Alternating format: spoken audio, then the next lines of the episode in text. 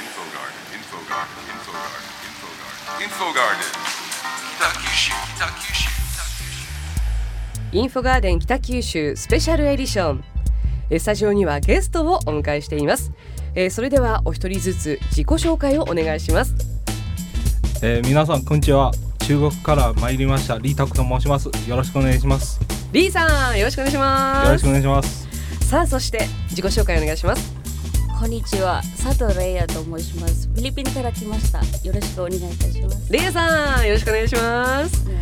そしてはい、北九州市企画文化局国際政策課下前と申します。多文化共生を担当しております。よろしくお願いいたします。よろしくお願いします。ということでお三方をお迎えしてインフォガーデン北九州スペシャルエディション、えー、進めてまいりますけれども、えー、まずはこの多文化共生推進事業というものなんですけれども、はい、これどういうことなんですか、ね、単語が新しいというか比較的新しいので皆さんになんかの聞き覚えがない方も多いかもしれないんですけど、多文化共生っていうのがあの国や民族などがあの異なる人たちがですね、お互いの文化を文化が違うっていうことを認め合って、それで地域に暮らす、まあ、仲間として対等な立場で一緒に生きていきましょうというようなことなんです。うーん、はい、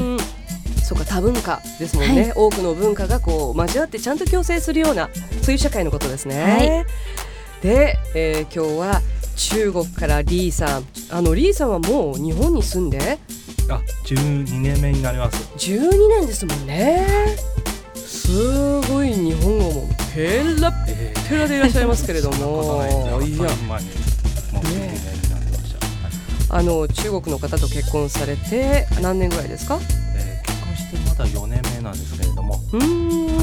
はい、また幸せの最高潮ですよね、はい、自分で言っちゃったそうなんですね。で、あの会社員でいらっしゃるということなんですが、はい、例えばその会社員のあり方とかその中国と日本で違ったりとかしますか？た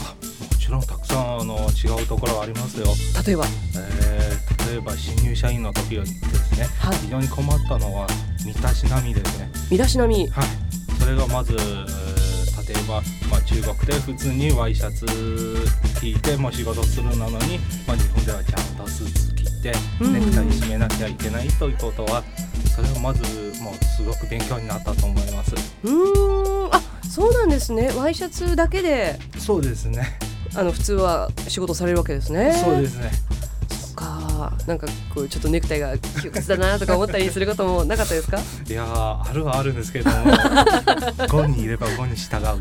あー、ちゃんと素晴らしいですね。ことわざもマジでちょっともう私も知らないような言葉ですねそんな恥ずかしいところです。いやちょっともう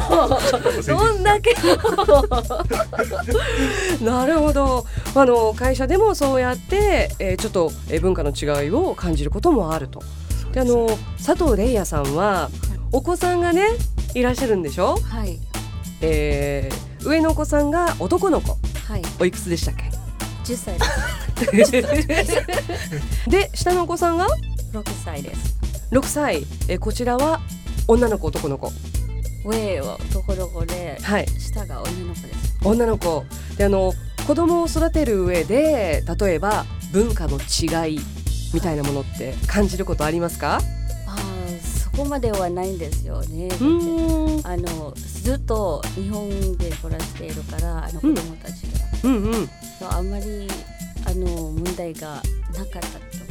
と思う。うーん、あのフィリピンでは例えば子どもたちはどんな感じの授業の受け方をされるんですか？クラスは何人ぐらいで受けてました？うーん、一クラスはだいたいよんじゅうにんぐらいですね。お、全然ね、日本と同じぐらいの人数でよんじゅうにんやけど、うん、あのろくクラス、はい。へー、すごい大きな学校じゃないですか？あ、普通はそれぐらいです。あ、そうなんですね。そっか、まあでもじゅっさいろくさいっていうともう本当に悪い年齢ですからね。もう家の中じゃもうずっと怒ってんじゃないですか？そうですねねえ、下前さんこんなキュートな方なのに。いや本当にもうお母さんなんてもう可愛いかわいいって言われますけれども、あとあの職場とか地域などであの例えばすごく仲良くしてるとかそういう方っていらっしゃいますか？リーさんどうでしょうか？あ、もちろんあの会社で同期に一緒に入社した人には、うん、ものすごい今友達にもなってるし、はい、あのとても大切な存在にもなっています。ご近所付き合いはどうですか？あ、近所付き合いはもう周りはやっぱお年寄りの方多いんで、はい、まあ、できるだけまあ迷惑かけないように、はい、気をつけていますがうーんあの中国でのご近所付き合いってどんな感じですか？結構あの日本ではね、うん、なかなかその近所付き合いも減ってきているというふうに言われていますけれども、同じなんですよ。中国でもやっぱりあのビルに入ったらですね、うん、同じ建物に住んでる人でももう知らないような形になってしまうんですよ。あー、はい、こういう状況同じなんですね。だから、だからこそですね、やっぱりあの外国人の方がすごく北九州の中にもいっぱい住まれてるんですけど、結構皆さん気づいてないんですよね。で、あと気づいてもあれそうかなと思ってもみんなあのやっぱり声をかけてかけられないみたいなところがあるんで、もうぜひぜひあのこの方外国から来られた方かなと思っても声をかけていってほしいっていうのが、うん、あの願いですよね。本当そうですよね、うん、本当に多文化共生推進の第一歩なので。そうですよね、はい、いやでもあの日本人同士でさえなかなかその関係がなんかこう薄くなってきてる中で、えー、声をかけるっていうのはなかなか勇気のいることかもしれませんけれども、その一歩踏み出したら絶対楽しいですよね。そう思います本当にね。